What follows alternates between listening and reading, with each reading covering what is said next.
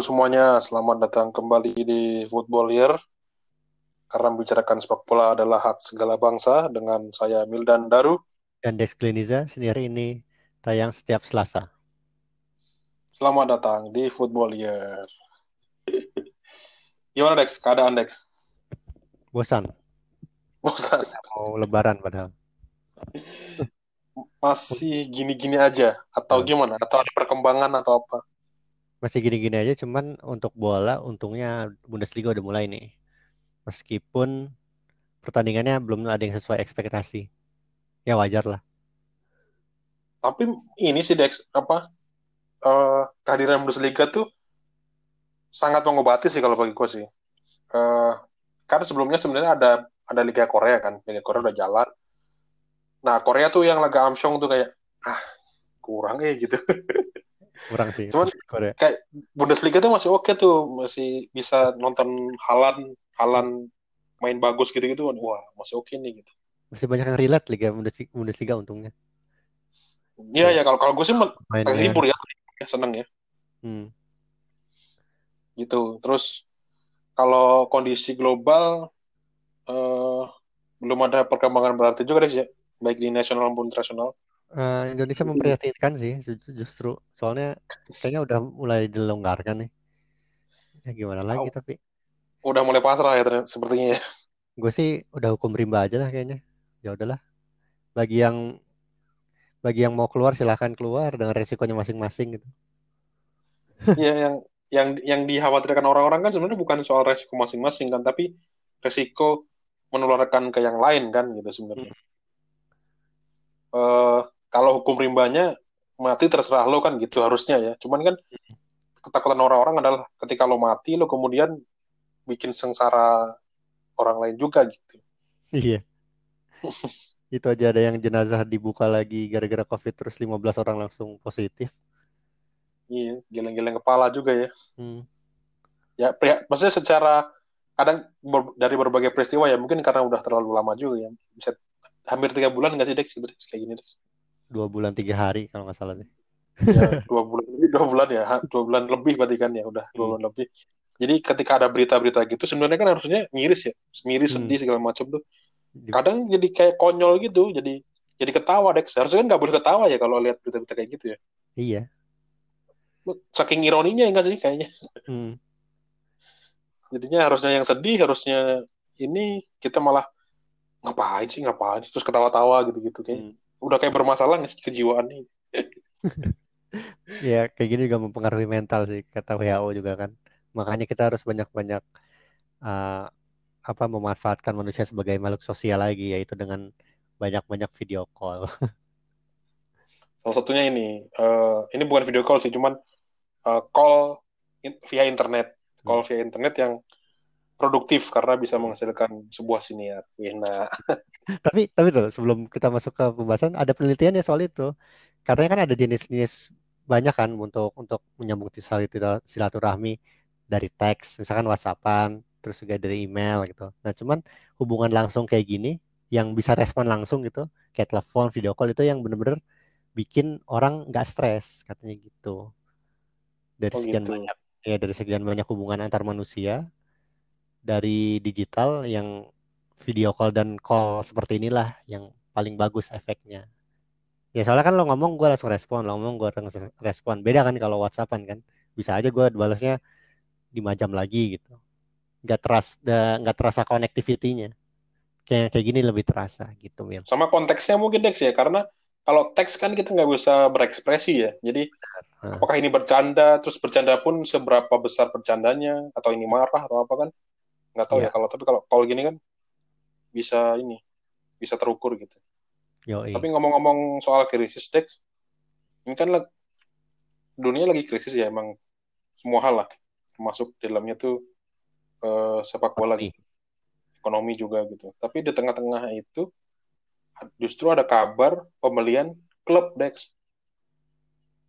Soalnya lagi murah kali ya harganya ya? Uh, mungkin itu. Tapi kayaknya kalau ngelihat dari ber, ber apa uh, prosesnya yang nggak mudah ya nggak nggak sekedar lo klik masukin cek masukin keranjang habis itu check out kan nggak gitu kan konsep pemilik iyalah. Pan, jadi sepertinya sih ya, bukan sepertinya lagi kayaknya ini emang iya sih. Prosesnya udah dilakukan jauh-jauh hari sebenarnya gitu. Hmm. jadi yang di pertama itu yang udah baru resmi deal ini udah deal nih. Hmm. dari City Football Club CFG CFG sesuai namanya City Football Club itu Hmm. adalah grupnya Man City Hmm. baru saja membeli klub divisi 2 eh, Belgia Lomel Els Lomel Elska Hmm. total itu udah tambah ada banyak dong 9 klub Dex di CFG itu termasuk Man City termasuk apa lagi lupa harus Girona. dicatat ya lupa nggak dicatat ya Girona, Girona Yokohama Yokohama di Australia apa tuh terus Melbourne City. Melbourne Ah, City. New York City. New York City. Pokoknya sembilan lah ya. Di Afrika ada nggak salah. Lupa gua.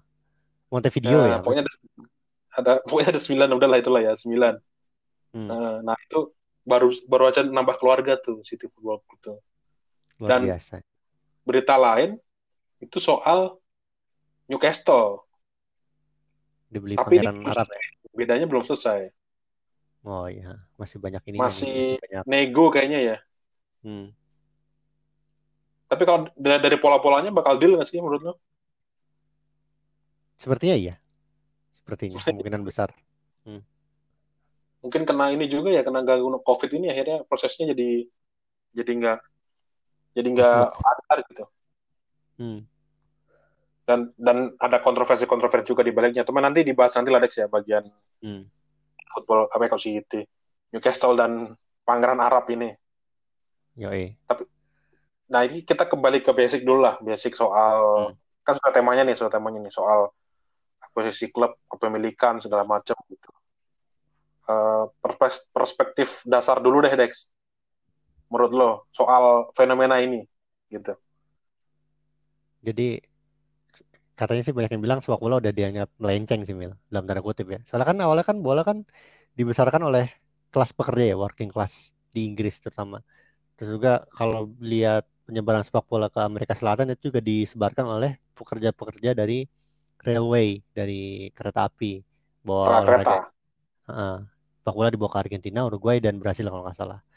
Terus kalau lihat di Skandinavia itu pekerja-pekerja tekstil yang mempopulerkan sepak bola. Ada banyak banget lah. Nah, cuman saat ini sepak bola itu banyak kan soal uang. Misalnya nih, kalau gua lihat studinya di sini tiket satu pertandingan championship divisi 2-nya Liga Inggris tahun 2018 itu sama dengan harga, 3 jam orang kerja di sana. Terus kalau pakai kasus final UCL di Madrid, tiket trip akomodasi itu bisa seharga 4 bulan sewa apartemen di UK. Ini belum ngomongin soal hak siar dan lain-lain yang uang di mana banyak bertebaran kan di situ. Nah, terus juga tim top sekarang udah udah bisa dibilang memonopoli persaingan. Kayak kesebelasan kecil kayak misalkan Leicester yang pernah juara itu bakal sulit nandingin hegemoni klub-klub besar. Makanya tim kecil cuma punya satu harapan kalau mau bersaing, yaitu ownership yang baru. berarti harus harus suntikan dana baru ya berarti ya Hmm. cuman kan apa eh, model-model ini kan bukan hal yang baru-baru banget. Eh, ga- ganti ganti klub ganti kepemilikan segala macam itu kan udah lama terjadi kan sebenarnya ini. Eh, cuman secara masifnya gitu secara yang kemudian jadi tren baru terus kalau dulu kan ganti klub ya udah ganti sorry ganti kepemilikan ya udah ganti aja udah gitu dari dari pemilik satu ke pemilik yang lain gitu. Cuman dari 10 sampai 15 atau bahkan 20 tahun terakhir lah itu kan kepemilikan yang kemudian berpengaruhnya kan bisa berpengaruh drastis gitu karena dia yang membawa duitnya nggak nggak nggak bi- apa unlimited duit duitnya kan gitu kan Hmm. dan itu pernah kita bahas ya di episode apa ya transfer kalau nggak salah ya Iya transfer. yang Sama soal juga. ya yang soal Chelsea yang jadi salah satu pelopornya lah gitu Hmm. nanti kalian kalau mau rewind lagi silahkan diputar lagi lah episode transfer kita terus apa lagi Dex soal kabar terbaru yang akuisisi ini Jadi kalau menurut penelitian dari University of Groningen di Belanda, itu penelitiannya tahun 2008 ya. Katanya ada empat motif orang beli klub bola. Ini nanti mungkin dijabarin di di pembahasan berikutnya. Ya. Cuman secara umum ada empat itu strategi kapital. Itu biasanya buat owner-owner yang politis. Yang kedua adalah ekonomi kapital buat owner-owner yang bersifat global lah istilahnya gitu. Terus juga ada cultural capital buat lokal sama sosial capital buat misalkan supporter, owner yang sifatnya kayak supporter gitu. Contoh nyatanya sih dari semua itu Man City yang jadi yang sering jadi benchmark lah termasuk di penelitian ini setelah gue baca. Itu misalnya tahun 90 sampai 2000-an City ini terus ada di bawah bayang-bayang Man United kan. Bahkan ketika tahun Man United treble tahun 99 mereka itu di divisi ketiga. Tapi nasib mereka berubah sejak dibeli Taksin Sinawatra tahun 2007, kemudian Sheikh Mansur tahun 2008. Jadi benar-benar mengubah wajah Man City itu itu. Terus kalau lo lihat ada kasus lain, kasus yang unik ya. Itu lo pernah tahu F Fleet United nggak? Ini gue pernah nulis ini sih di Bandit sih. Yang oh yang ini supporter. klub klub supporter. Nah, nah ini ini unik banget soalnya dia itu benar-benar dimiliki supporter, tapi bukan supporter, bukan supporternya F Fleet dalam tanda kutip lah. Jadi katanya dimiliki sampai-sampai si pemilik ini bisa menentukan susunan pemain, taktik dan lain-lain. Kayak main FM lah pokoknya. Ini dijalankan komunitas online dengan sistemnya crowdfunding. Jadi ceritanya waktu itu 23 Januari 2008 secara resmi dibeli dengan harga 635 ribu pound, sekitar 11,6 miliar rupiah lah pada saat itu. Itu pemiliknya jumlahnya ada 30 ribu orang yang tersebar di 120 negara. Terdaftar sih namanya sih My Football Club, si pemilik-pemiliknya ini. Itu banyak dari Amerika ada, dari Australia ada, dari Norwegia ada. Pokoknya banyak lah. Tapi kebanyakan mereka nggak tahu siapa itu FC United. Jadi mereka cuma ngebuka doang di online doang. Nih kita bisa memiliki klub gitu. Nah, makanya yang di sini yang jadi program di kemudian hari soalnya ternyata mereka nggak benar-benar peduli dengan klubnya lo bayangin misalkan Will mau beli klub ini nggak dia buka saham nih selembarnya cuma 35 pound gitu ya udah beli tapi begitu terpuruk ya lo nggak akan peduli kan nah ini makanya yang membuat mereka bangkrut tuh itu nggak ada ikatannya ya meskipun meskipun nah. best kalau dibilang dari kategori tadi itu sebenarnya masuk best best supporter juga sebenarnya ya Cuman iya. ini kasusnya yang tadi lo bilang unik sih, jadi akhirnya jadi anomali juga dia. Hmm. Kalau kasus unik sih itu sih. Tapi kalau yang terbaru ya itu tadi kasus soal Newcastle United. Ini bahkan dari kasusnya Mike Ashley juga dulu sebelum Pangeran Arab mau beli juga udah udah rame banget sih. Mudah soal uh, soal Newcastle nih. Dan ciri-cirinya sih kalau klub-klub yang dimiliki model-model kayak gitu kepemilikan kemudian drastis ya hmm. itu emang kenapa kemudian dikatain instan-instan kecenderungannya gitu nggak sih jadi kayak iya. kesannya gitu apa ya kayak pelatih ganti-ganti gitu hmm. terus klubnya di rebrand dari yang kayak new apa new club gitu loh kayak welcome to the new club itu Cardiff ya waktu Vincent Tan masuk dia ngubah warna kan dari biru jadi merah tapi sekarang yeah, udah yeah, iya. diubah, diubah biru lagi kalau ganti pelatih bahkan sebelum Pangeran Arab beli Newcastle pun uh, di di ini sebelum Ramadan udah mulai dibicarakan tuh pelatihnya Pochettino nggak nih? Ya maksudnya gue kalau jadi pelatihnya saat itu siapa sih lupa gue namanya. Bruce. Yang pelatih lamanya ya. Sakit hati sih. Nah, hmm. Sakit hati sih. Anjir gue udah di.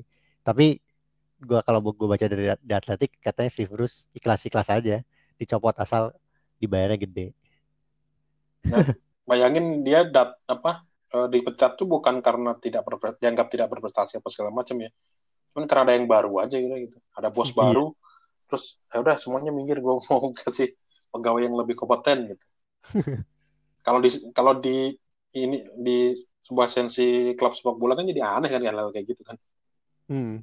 Nah itu yang kemudian jadi bagian dari kontroversi kontroversinya kayaknya itu deh salah satunya ya hmm. mudah-mudahan tapi ini deh karena yang lagi rame ini ya uh, kita coba bedah dulu deh soal kepemilikan Pangeran Arab ini. Emang uh, seberapa besar dia punya uang, terus habis itu uh, ada dia berbagai kasus segala macam. Apa yang terjadi dengan si Pangeran Salman ini? Pangeran Salman tuh katanya mau beli Newcastle itu harganya 300 juta pound, sekitar 5,8 triliun rupiah ya. Itu disiapkan sama Saudi Public Investment Fund PIF lewat lewat namanya firmanya PCP Capital Partners. Jadi nggak nggak beli langsung nih. Nah kalau dilihat harta Pangeran Salman tuh totalnya 136 triliun rupiah. Banyak banget ternyata tuh, masih banget. Iya banyak banget kan banyak banget kan tapi ternyata masih kalah tajir dibandingkan sama Syekh Mansur pemilik City? Tapi kalau uh, pemilik Man City. Cuman kalau lihat kekayaan keluarga semua semua keluarga nih semua anggota keluarga itu memang jauh lebih banyak sih. Katanya sih mencapai 25,1 biliun rupiah. Biliun tuh nolnya ada 15 banyak banget anjir. Itu nggak nggak habis tujuh turunan tuh ya bener itu ya. Mm. 25 biliun anjir gila jarang jarang digunain gue gak gak pernah denger biliun nih Karena kalau, kalau Sri Mulyani ngomongin APBD, APBN pun ngomongnya cuma triliun-triliun doang. Hmm, Belum sampai triliun. Cuman ada kontroversinya kan, Dex? Ada kontroversi yang terjadi kan? Ada masalah, masalah HAM, hak asasi manusia. Ya lo tahu sendiri kan kasus yang terakhir ini gue nggak tahu nih saat kalian mendengarkan mungkin tahun depan lima tahun lagi udah beres apa belum soal Jamal Khashoggi kan yang dibunuh di Turki itu. Nah ini yeah. pelanggaran HAM terbesar sih katanya salah satunya yang melibatkan keluarga kerajaan Arab Saudi. Jadi banyak yang menolak nih termasuk Badan HAM Dunia HRF menolak katanya janganlah Pangeran Arab jangan beli Newcastle gitu. Terus juga kalau lo lihat persaingan geopolitik di tanah-tanah Arab itu udah mulai masuk nih persaingannya antara Arab Saudi sama Qatar. Qatar kan lewat Bein Sport nyuratin Premier League untuk gagalin proses takeover Pangeran Salman, eh Pangeran ya Pangeran Salman. Soalnya katanya Arab Saudi Arab Saudi dinilai sebagai negara yang jadi biang pembajakan siaran sepak bola lewat be out Q itu. Jadi Bein kan, Bein kan punya Qatar kan, dibajak sama Arab Saudi, dijual dengan bebas dengan nama Be Out Q. Be Out Q. Tapi kan uh, ini kan soal si Qatarnya pas nyuratin Premier League-nya kan bilangnya soal bisnis kan. Jadi hmm. kenapa ini karena dianggapnya ini nggak nggak oke nih buat bisnis Premier League nih karena uh, Arab Saudi itu punya track record yang buruk terhadap hak siar dan uh, yang berhubungan dengan hak siar lah gitu karena pembajakan segala macam. Nah, cuman banyak orang yang lain juga menganggap menganggapnya ini sebagian dari politik juga deh. Iya, Ada, ya kalau mau dicari-cari masalah Qatar juga banyak masalah hamnya. Ya makanya. Termasuk nah, pilihan ini, pihak Piala Dunia juga. Tak, uh, yang yang di yang dibahas orang-orang di sosial media dan forum segala macam kan, apakah pure protes dari Qatar ini lewat Bein Sportnya ya? Apakah pure hmm. soal hak siar atau ada motif politik lain di belakangnya? Nah itu yang kayaknya ramai juga dibicarakan kan sebenarnya. Tapi irisannya pas sih soalnya tentang hak siar Premier League. Jadi pihak Premier League harusnya mempertimbangkan itulah. Ya kan itu duit mereka juga kan ada di situ. Tapi kan nggak ada nggak ada hubungan bisnis lang langsungnya gitu Dex. Jadi kayak antara urusan itu diselesaikan ya harus diselesaikan. Tapi dengan hmm. cara yang lain kan. Sementara ini kan proses hanya klub antara Newcastle dan pemilik baru kan. Jadi nggak ada hubungannya dengan iya. dengan hak siar tadi kan harusnya kan. Hmm. Karena bukan bukan bukan Newcastle juga yang urusan sama hak siar juga kan dari apa hmm. itunya. Itu yang kan masalah masalah HAM ini nggak pernah mengganjal sih sejauh ini Mil. Kayak ya udah lancar-lancar aja sih sejauh ini. Karena irisannya kayak irisannya nggak ini Dex, nggak ada di hukumnya kan. Hmm. Kecuali dia masuk penjara terus kemudian nggak bisa ini klub gitu. Bahkan dia masuk penjara pun dia udah masih boleh memiliki klub kan sebenarnya gitu kasarnya ya. Iya. Lo hmm. lo terbukti melanggar HAM terus kemudian lo masuk penjara tapi lo masih berhak untuk memiliki klub kan gitu. Jadi akhirnya ya nggak bisa lo pakai isu itu untuk menjaga orang punya klub kan. Ya Taksin Sinawatra kan gitu dulu. Katanya sekarang belum pernah pulang lagi dia ke Thailand. Soalnya kalau pulang bakal ditangkap langsung. Iya, ya apa kasusnya ini kan apa uh, politis juga kan gitu. Hmm.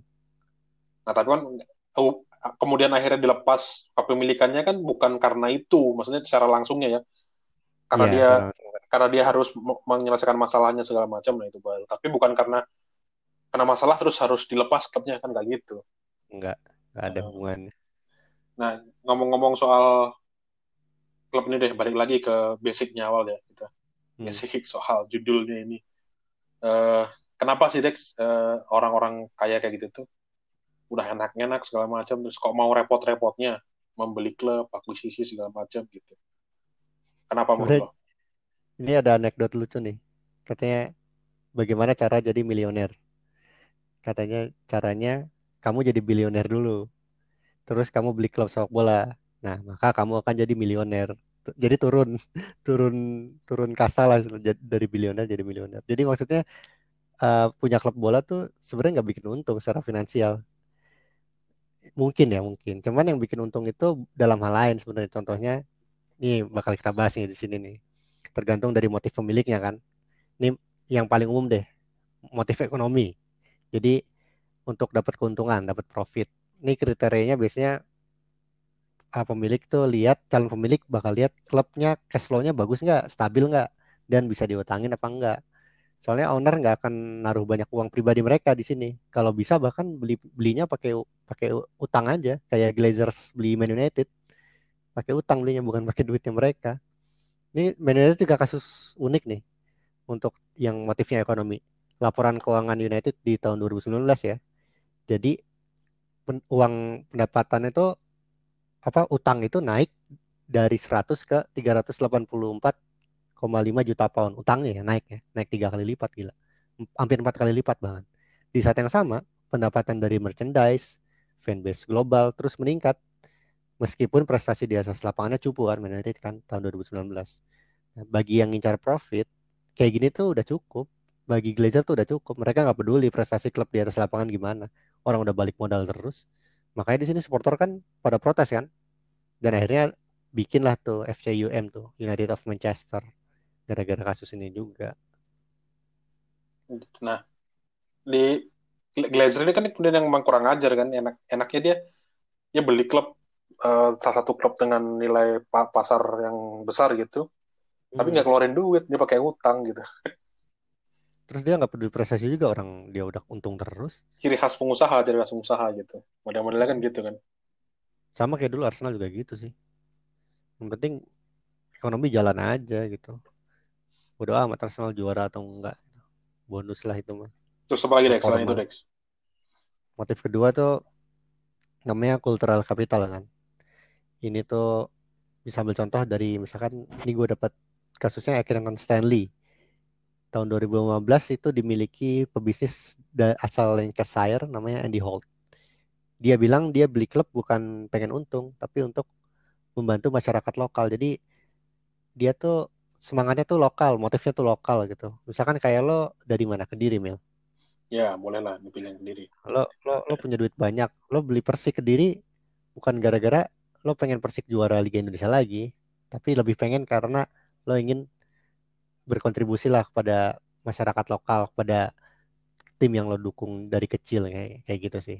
Itu motif yang paling apa ya, paling enak lah katanya untuk pemilik beli klub tuh. Cuman ya itu gak, gak, gak pasti sukses cuman itu ya. kalau dari motifnya lokal ya kultur kapital namanya nah itu kan uh, model-model apa namanya beberapa yang kultur kapital tuh pure pure sosial juga sebenarnya sih jadi antara uh, apa namanya anak daerah segala macam itu masuk di sini sebenarnya hmm.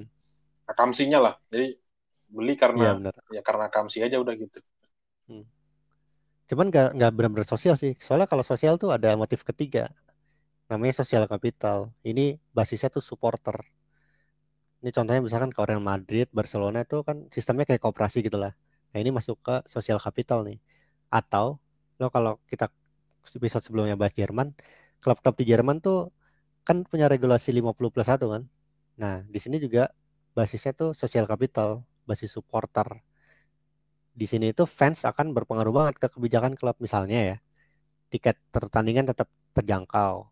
Ini dapat kas studi bandingnya langsung nih.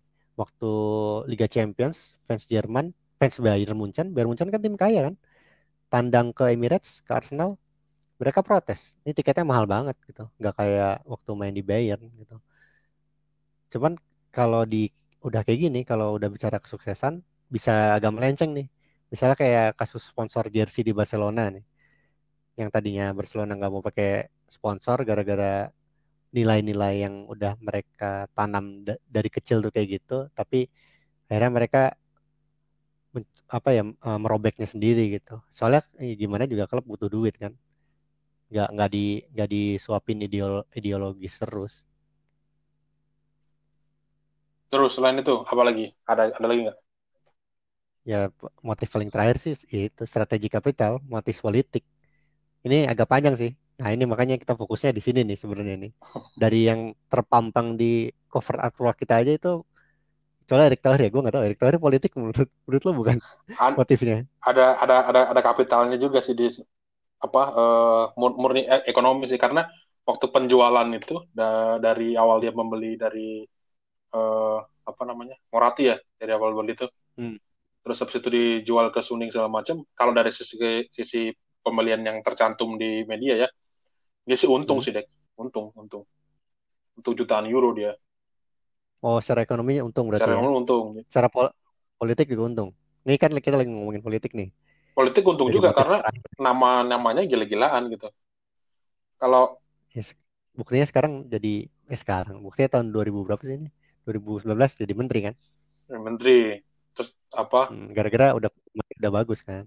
Ya kalau jadi politisi kan harus dapat publicity dulu deh semua hmm, nah ini makanya di sini tuh motif politik nih penting. Katanya mereka beli klub tuh sebagai leverage jadi status di sepak bola buat keuntungan pribadi ini bisa meningkat bisa meningkatkan reputasi untuk meningkatkan persepsi publik persis banget. Ini makanya ada istilah juga sport washing nih. Jadi pencucian olahraga. Istilahnya artinya memiliki klub atau bisa juga jadi tuan rumah olahraga sebagai sarana bagi suatu negara atau suatu pihak untuk meningkatkan reputasinya.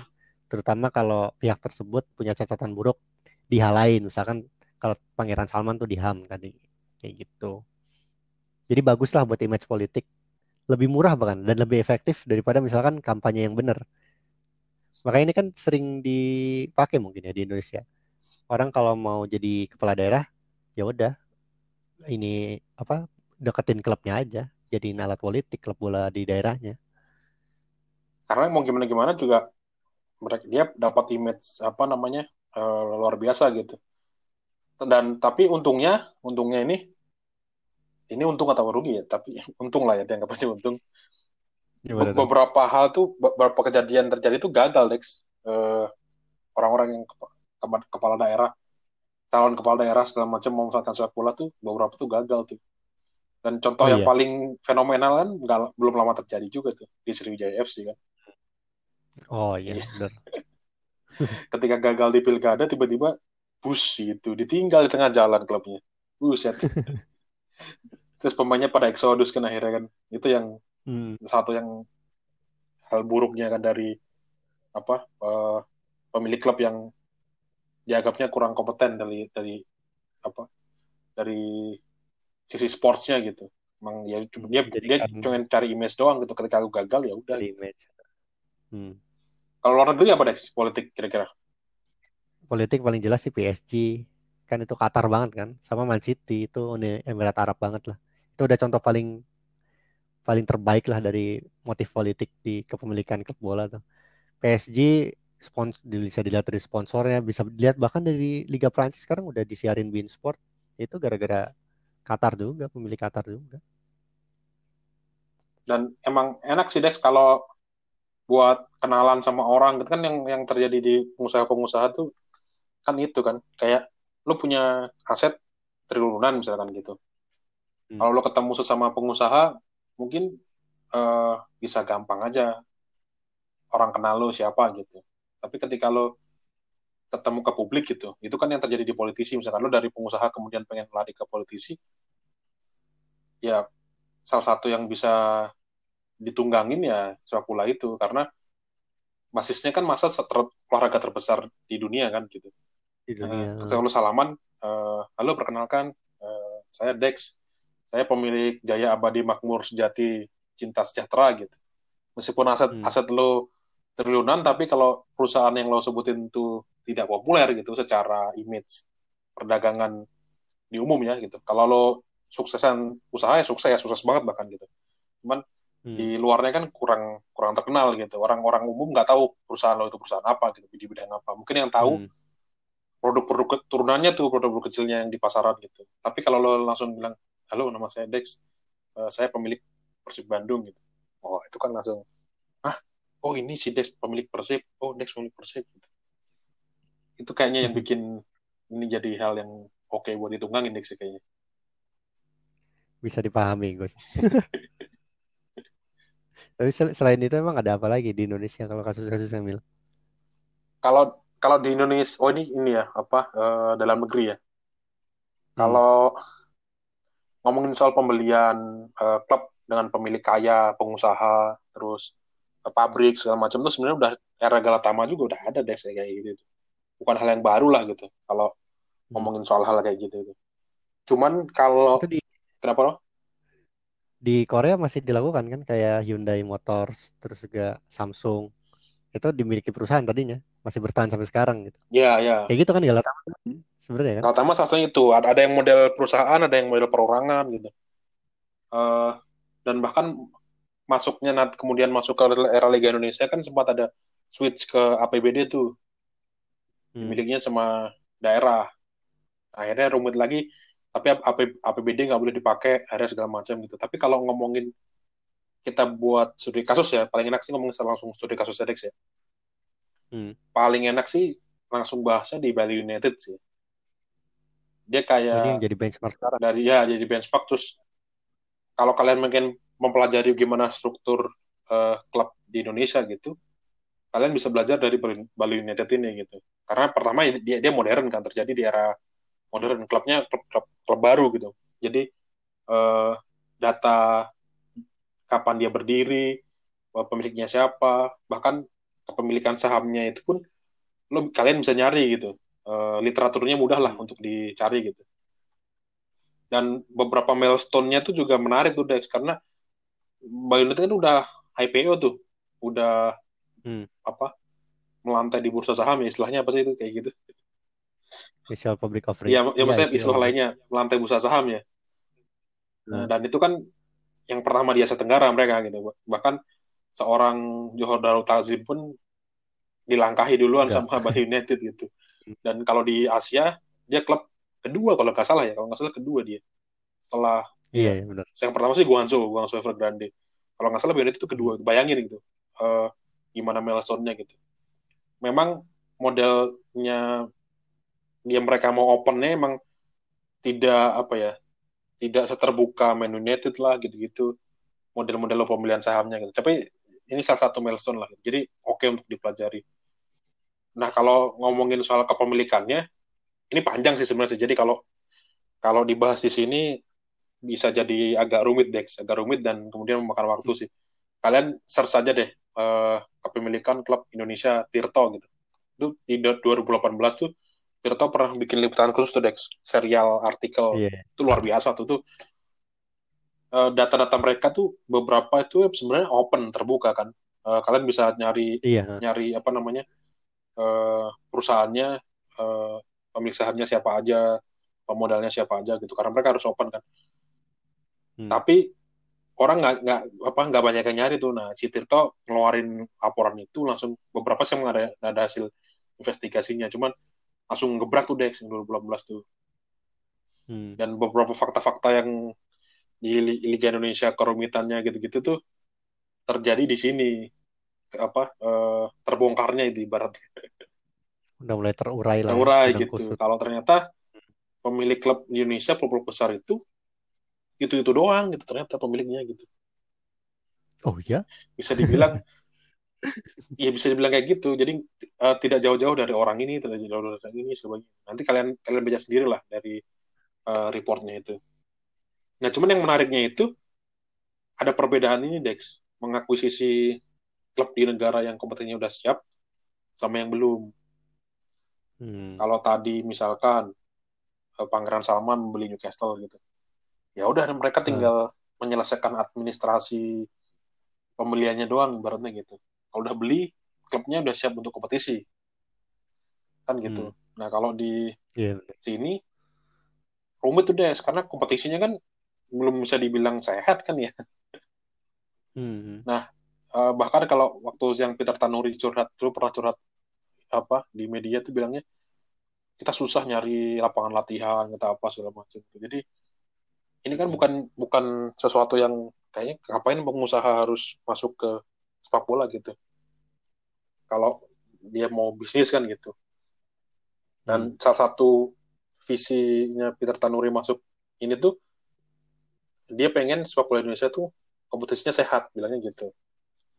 Jadi jadi industri bolanya jalan ya. Bisa jalan gitu. Dan karena ya sebagai perang bisnismen kalau industrinya atau kompetisinya lah kalau dibilang sepak bola itu tidak sehat, ya kan klubnya susah nyari duit juga, Dex. Iya. Hmm, jadi log yang lain. Iya, logika sederhana aja lah dan itu memang diamini sama dia gitu. Dia hmm. ber, udah berapa kali dia bilang ngomong ke media tuh kalau kami ingin sepak bola itu industri sehat, segala macam, terus bisnisnya ekosistemnya yang baik segala macam gitu-gitu. Hmm. Itu kemudian salah satu alasan dia kenapa itu yang kamu lo, lo juga tahu ini kan yang soal apa uh, agensi di bawah Bali United itu. Iya tahu. Ya, itu dia diakui juga sama Tanuri. Dan secara resmi mau terdaftar di anak perusahaan Bali United itu. Jadi kalau buat yang belum tahu, uh, Bali United itu punya anak perusahaan namanya PT Karya Kreasi Bangsa. Jadi kita semacam apa, ya, agensi periklanan lah untuk khususnya untuk olahraga gitu. Hmm. Kalau kalian pernah tahu di di di era Liga Indonesia ada, ada banyak klub-klub Liga 1, Liga 2 yang tiba-tiba sponsornya ada produk Corsa, Indofood, Indofood terus hmm. apa? Gojek. Aciles, segala macam lah itu kan. Hmm. Gojek, Gojek ya? juga gitu. Kan kayak seragam semua tuh kayak ini. Kenapa hmm. ini? Nah, itu klub-klub yang dibantu iklannya oleh tadi PT Kreasi PT Karya Kreasi Bangsa itu tadi. Uh, nah, ya sah-sah saja sih itu. Cuman jadi kesannya kayak ini jangan-jangan ini semuanya punya Bali United gitu. Makanya kan ada ada ini kan ada guyonan ya guyonan itu. Ini karena biar sehat apa kompetisinya. Jadi biar sehat juaranya gantian aja deh hmm. gitu. Jadi makanya dulu pernah sampai istilah tahun ini jatahnya ini, tahun ini jatahnya, tahun ini jatahnya gitu. Terus Berarti tahun 2020 saya persib gitu. Gak tahu. Cuman ini kan guyonannya deh sebenarnya. Jangan dipercaya hmm. lah ya, jangan dipercaya. Jangan boleh dipercaya dong. nah itu yang yang di kalau di Indonesia itu. Jadi emang emang, emang susah sih kalau apa namanya uh, mau bisnis gitu. Karena tadi lo bilang bahkan di luar negeri pun rugi kan gitu. Iyalah, rugi. Dan apalagi kalau di sini kan. Cuman kalau di sini enaknya sih yang model-model yang baru ini mereka juga punya relasi ke bisnis sponsornya juga semua. Jadi kayak sponsornya itu masih berhubungan juga perusahaannya dengan si klubnya tadi. Jadi uang uang marketingnya itu masih muter gitu, Dex. Lo bisa hmm. dapat sponsor dari produk usaha lo sendiri. Terus produk usaha lo punya lahan yang bagus untuk memasarkan produknya placement di jersey, placement di apa gitu. Akhirnya uangnya muter aja di situ tuh. Gitu. Tapi bisa gue pahami juga sih kenapa ekosistemnya mesti bagus ya. Makanya dibantu ya. Ya ngerti-ngerti. Betul sih, betul. Ya makanya kan kayak gitu kan. Hmm. Ya. ya. industri harusnya berjalan nih kayak gini harusnya ya. Idealnya. Idealnya sebegitu. Tapi kalau model-model uh, akuisisi, soal uh, pemilikan klub dengan bos baru, gelontoran dana besar itu tuh ujungnya selalu kontroversi nggak sih, Dex? Pertentangan. Kebanyakan sih, kebanyakan gitu sih. Kayak tadi aja misalkan di kasus Pangeran Salman, di kasus PSG sama Man City juga, di kasus Taksin juga dulu kan banyak, terutama banyak bagian HAM sih. Pokoknya masalah HAM tuh sering banget, sering banget muncul lah ketika ada pemilik yang bermasalah.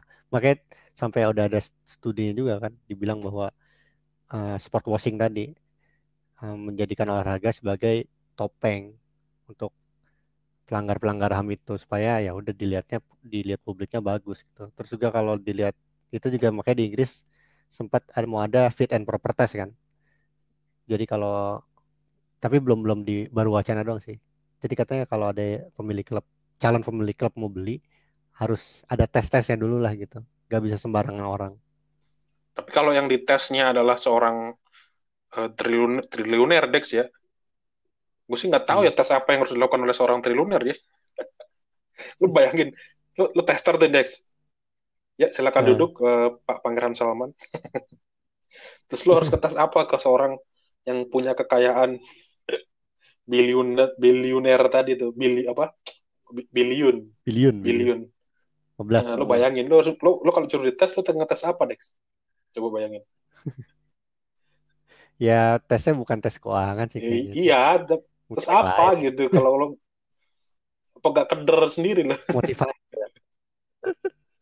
Ngap, ya nanya ya kayak kuesioner gitu ngapain lo beli klub ini apa yang akan lo lakukan kalau ini kalau ada gini gini gini gimana? Kayak gitu gitulah makanya mungkin kualitas tes kayak gini kayaknya gue ragu sih ya kalau model lagi gini ya. Bahkan kayak model yang lain Red Bull. Red Bull Dex. Uh, Red Bull kan juga dicaci maki juga sebenarnya. Pembeliannya ini hmm. kalau tadi kan ke perorangan ya model ke modelannya. Perorangan punya banyak uang terus hmm. ya udah beli aja deh gue beli gitu. Kan kayak gitu kan. Kalau Red Bull kan dia by company kan Dex itu jadi kayak pure bisnis saja udah hmm. gitu gitu. Itu pun masih dicaci maki juga sama gitu Dex model-modelannya. Red Bull punya ya? Red Bull banyak banget. Dia punya klub sepak bola tuh ada berapa ya? Tujuh atau delapan gitu. Dia punya punya Red Bull gitu. Ada yang di Brazil ada di Ghana lah ada di segala macam. Yang yang terkenal kan si RB itu Salzburg Salzburg sama ya, itu originnya Red Bull kan dari ya, Austria soalnya kan. Sama Leipzig, RB Leipzig yang menggemparkan Bundesliga itu. Hmm. Dan Red Bull juga bukan cuma bola sebenarnya gitu. Balapan, F1, kan ada tim Red Bull tuh. NASCAR. Balapannya ada dua ya? Di F1 aja ada Toro Rosso sama Red Bull kan beda kan? Iya, iya. Padahal sama. Saya nggak tahu, gue nggak nggak terlalu ngikutin F1 sih. Kalau nggak salah sih ya ya. Sudah ada Toro Rosso sama Toro Rosso Red Bull Racing. Terus artinya Red iya. Bull. Terus itu artinya Ya makanya nggak tahu gue gue nggak ngikutin F1 sih apakah apakah mereka masih hmm. ber apa berbalapan dan berduanya bertemu ya. Dan hmm. kayak dari bola, F1, NASCAR, terus sampai hoki, tim es hoki pun mereka punya tuh, es hoki. Bahkan e-sport. Ada tuh. E-sport ada, juga. juga. Jadi ya? kayak emang hobi aja itu mereka buat bikin klub olahraga dan itu bagian dari apa uh, campaign marketingnya Red Bullnya produk Red Bullnya sendiri kan gitu. Hmm. daripada lo nggak sponsorin klub terus harus bayar mahal apa segala macem ya udah kita bikin klub aja lah gitu. Modelnya kan kayak gitu kan next iya. Udah kita bebas masang di mana pun kita masang bebas apa namanya eh, nama bahkan gitu jadi bagian dari yang menguntungkan banget sih sebenarnya gitu. Eh ya, gue baca juga di forward tuh katanya salah satu motif juga kenapa pengusaha itu beli klub karena mereka kebanyakan duit. Jadi karena kebanyakan duit, mereka ngeluarin duit tuh impulsif gitu loh. Kayak udah beli aja beli aja gitu. Nggak nggak kayak kalau lo mau beli TV gitu, lo pasti mempertimbangkan dulu kan lihat dulu merek TV yang bagus sama mana gitu. Beda kan kayak lo misalkan beli kacang gitu. Ya udahlah beli kacang apa pun sama aja buat menurut lo. Harganya berapa? lima ribu paling. Nggak masalah kan lo rugi lima ribu kacang yang enak ya udah. Nggak akan beli lagi besok besok gitu. Nah orang-orang kaya tuh katanya kayak gitu beli klub. Mereka nggak butuh pendapat orang lain. Ya udah impulsif aja. Ah gue kayaknya pengen beli ini nih beli aja lah gitu. Itu dulu kayaknya Anzi deh yang kayak gitu yang sempat kayak gitu akhirnya nggak jadi gara-gara pengusahanya salah kalkulasi. Dan kalau kita telusurin lagi deh dari nilai kekayaan mereka misalkan sama dana yang mereka keluarin buat klub itu, model-model yang orang-orang yang super kaya tadi ya, emang seujung kuku sebenarnya nggak sih Dex?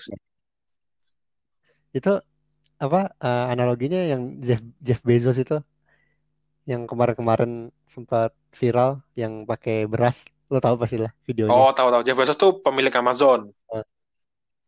Uh. Yang jadi katanya nih kalau kalau mau beli rumah berasnya segini banyaknya segepok gitu lah, segumpal tangan gitu. Nah, Jeff Bezos itu berasnya kekayaannya ditunjukin kekayaannya itu seruangan ternyata segede ruangan. Jadi ketika Jeff Bezos beli rumah itu sama kayak ngambil satu gepok beras yang segede ruangan, sebanyak ruangan. Jadi nggak ada artinya beras sebanyak itu tuh buat Jeff Bezos gitu. Makanya di hal-hal yang kayak Pangeran Salman itu, kalau kita kan secara publisitasnya gede banget ya modelnya kayak wow, wow gitu, wow hmm. gitu, wow, wow kayak banget, wow, wow gitu. Tapi ternyata ketika dibandingin kayak gitu, ujung kuku doang gitu. Jadi akhirnya emang ya bener sih kalau lo mau publisitas yang oke okay, beli klub Dex gitu hmm tuh by the way Salman tuh duitnya banyak dari Indonesia tuh umroh sama haji. Iya, dari negara. Negara kan tuh. Cuman ini deh buat closing lah ini agak-agak di akhir nih. Menurut lo model-model kayak gitu gimana Dex? Apakah harus dilarang? Apakah ya udah biarin aja atau gimana model-model kayak tadi tuh? Pemilik itu seperti transfer menurut gue, memberi harapan. Sama kayak kenapa orang senang berita transfer karena ada harapan di situ. Sama pemilik klub juga gini. Jadi kalau menurut gue sih fans tuh jangan tergiur sama pemilik baru. Harus kritis dan skeptis terus lah. Eh, jadi fans harus cari tahu nih apa motif calon pemilik itu ngebeli klub. Soalnya mereka kebanyakan nggak transparan sih kalau ada apa-apa gitu. Ya bisa jadi gue beli klub gara-gara gue pengen uh, pilkada gitu kan nggak nggak ada yang tahu juga kan kayak gitu kan iya yeah, yeah. harus kritis lah kalau jadi fans gitu cuman susah aja ya gue yakin kayak kemarin tuh kan sempet ini diangkat sama box to box juga kan ngundang siapa Firzi Firzi kan fans Newcastle ya. Dia bilang sih dia digabung di Tun Army. Para fans senang-senang aja kalau dibeli sama pangeran pangeran Arab Newcastle. Kak, itu buktinya gitu. Kalau fans tuh nggak peduli peduli amat sebenarnya. Karena mereka masih menjunjung tinggi harapan. Cuman orang-orang iri berarti Dex oh aduh kayak apa uh, dulu zaman Chelsea dibeli Abramovich yang lain tuh lu iri doang lo ya gitu. yeah, terus tiba City dibeli terus yang lain oh iri ya gitu ketika tapi udah ada studi kalau lo nggak bisa bersaing satu-satunya cara ya, ya lo berharap pemilik baru datang lo kayak sekarang Leicester bisa juara lagi bisa nggak?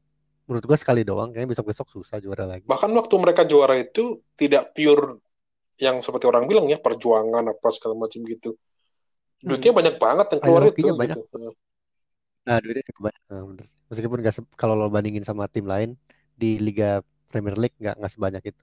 Tapi tetap banyak. Dan mod model kepemilikannya kan model kepemilikan kapital yang orang kaya punya klub gitu kan, bukan yang soal model tradisional kan. Politik King Power kan punya hmm. Thailand sama, sama motifnya politik juga. Nah, nah, tapi apakah berarti kayak gini tuh kalau secara global aja ini ini uh, pendapat bebas saja Dex ya.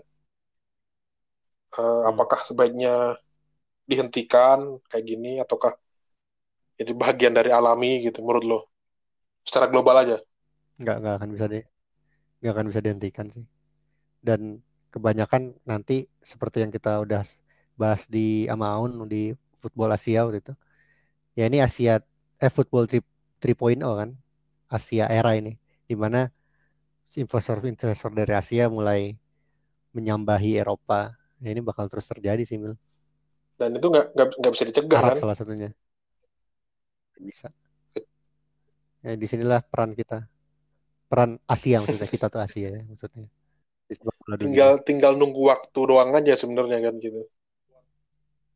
Dan hmm. uh, kalaupun tidak tidak sampai apa namanya ada pemilik baru segala macam gitu bisa jadi justru ketimpangan justru bisa sama aja gitu. Ketimpangan akhirnya terjadi juga kan antara klub yang hmm. jago segala macam gitu-gitu. Nah ini secara kompetisi ya kompetitif ya. Ini nggak nggak usah ngomongin soal uh, kapitalis apa gitu segala macam. Ini secara kompetitif aja. Apa yang terjadi di Liga Jerman misalkan? Kan udah lap, lap tujuh musim ya atau delapan musim terakhir bayaran juara tuh Dex. Iya udah tujuh atau delapan musim lupa gue sampai saking banyaknya gitu. Nah kemudian muncul RB Leipzig gitu. Kita sampingin sampingin dulu lah soal uh, kontroversinya gitu. Tapi kan dia jadi perspektif baru kan soal klub munculnya klub kuat gitu. Hmm, banyak yang iri ya sama RB Leipzig juga tuh. Itu juga yang terjadi sama Man City misalkan. Dulu kan ada Big Four. Jadi hmm. big big jadi Big Five, jadi Big Six akhirnya gitu. Ntar kalau Newcastle ya, makanya. Charles promosi Big Eight loh. Hati-hati. Nanti Big 20 udah, udah. Gimana sih kalau Big 20 orang yang dekat 20-nya bakal degradasi? Nah, makanya kalau buat yang ini supporter ya gitu, kalau lo memang benci praktik-praktik kayak gini gitu, praktik akuisisi apa segala macam gitu, ya harus konsisten juga gitu ketika dia nyambangin klub lo, lo harus tolak juga konsep kayak gitu, meskipun dia konsepnya dilakukan secara legal ya gitu, nggak ada ya hak hak yang dilanggar hmm. gitu. Kalau lo nggak seneng klub lain di akuisisi ya berarti kalau ada terjadi di klub lo, lo juga harus mencak-mencak juga tuh. Sikapnya Hmm. Jangan berstandar, iya makanya. Itu doang sih. Itu kayak waktu pernah kita bicarakan kan kalau FCUM bagus, promosi ke Premier League, terus mereka dibeli pengusaha, terus apa yang terjadi? Pada nggak suka supporter FCUM terus bikin klub baru gitu. Manchester Union gitu misalkan. Makanya itu yang yang yang kemudian apa ada iris ada irisan antara ya kita tetap bisa tetap idealis tapi juga tetap harus realistis juga gitu. Itu Realis. yang tengahnya itu yang itu yang kalau dibikin model debat gitu dan semua orang kayaknya setelah mendengarkan yeah. ini Dex. Udah banyak nih yang replay nih. Hmm. nggak gitu konsepnya nggak gitu konsepnya. Itu udah udah mulai kena tuh kayaknya tuh ya udahlah kayaknya udah sekian Dex ya. Ada lagi yang lo mau sampaikan? Ya ya di dunia ini soalnya uang masih tetap powerful sih. Sama aja kayak kalau kita tiba-tiba bahas apa, ya itu karena mungkin karena kita dibayar kali milih. Jadi kalau episode kali ini, episode kali ini kita dibayar sama siapa? Adalah pokoknya. Yang dari tadi nama adalah pokoknya. ya udah, sekian dari kalau gue sih aja lu baru mau ini kalau gue sih kalau gue sih tadi dibayar sama yang tadi namanya sering disebut apa? Tahu gak siapa? Wah. Pangeran. Pangeran yang lain tapi. ya udah sekian dari kami berdua. Terima kasih sudah mendengarkan. Jangan lupa follow Spotify kami di Football Footballier. Bisa juga di Instagram, Twitter, ataupun Facebook di Footballier ID. Sekian dari kami berdua. Terima kasih. Dadah. Ini adalah suara pandit komputer. Terima kasih telah mendengarkan. Jangan lupa share ke teman-teman kalian.